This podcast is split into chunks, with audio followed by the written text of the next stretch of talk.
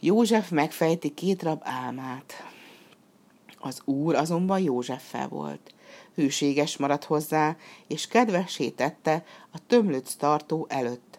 Az pedig a foglyokat mind Józsefre bízta, és semmi gondja nem maradt velük, mert az úr szerencsésé tette József minden dolgát. Történt pedig, hogy az egyiptomi fáraó főpohárnoka és fősütőmestere vétkezett ura ellen. Megharagudott ezért a fáraó, és börtönbe záratta őket, abba a tömlőcbe, amelyikben József raboskodott.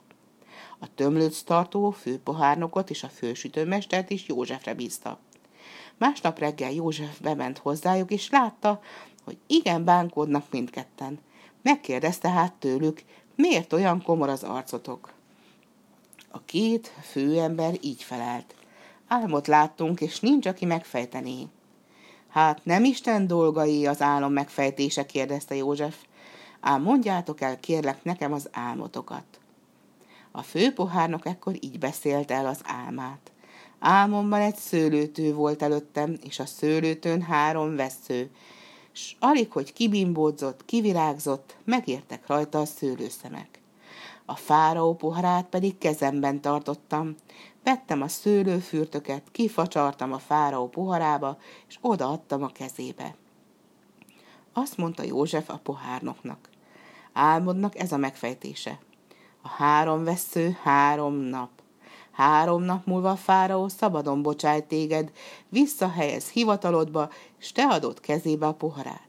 Mikor azonban jól megy a dolgod, emlékezz meg rólam a fáraó előtt, és szabadíts meg engem innen, mert lopva hoztak el engem héberek földjéről, és itt sem cselekedtem semmit, hogy tömlöcbe vessenek. A fősütőmester is elbeszélte álmát Józsefnek. Három kosár kalácsot tartottam a fejemen. A felső kosárban a fáraó süteményei voltak, s az égi madarak ettek belőlük. József pedig így felelt. Álmodnak ez a magyarázata. A három kosár három nap.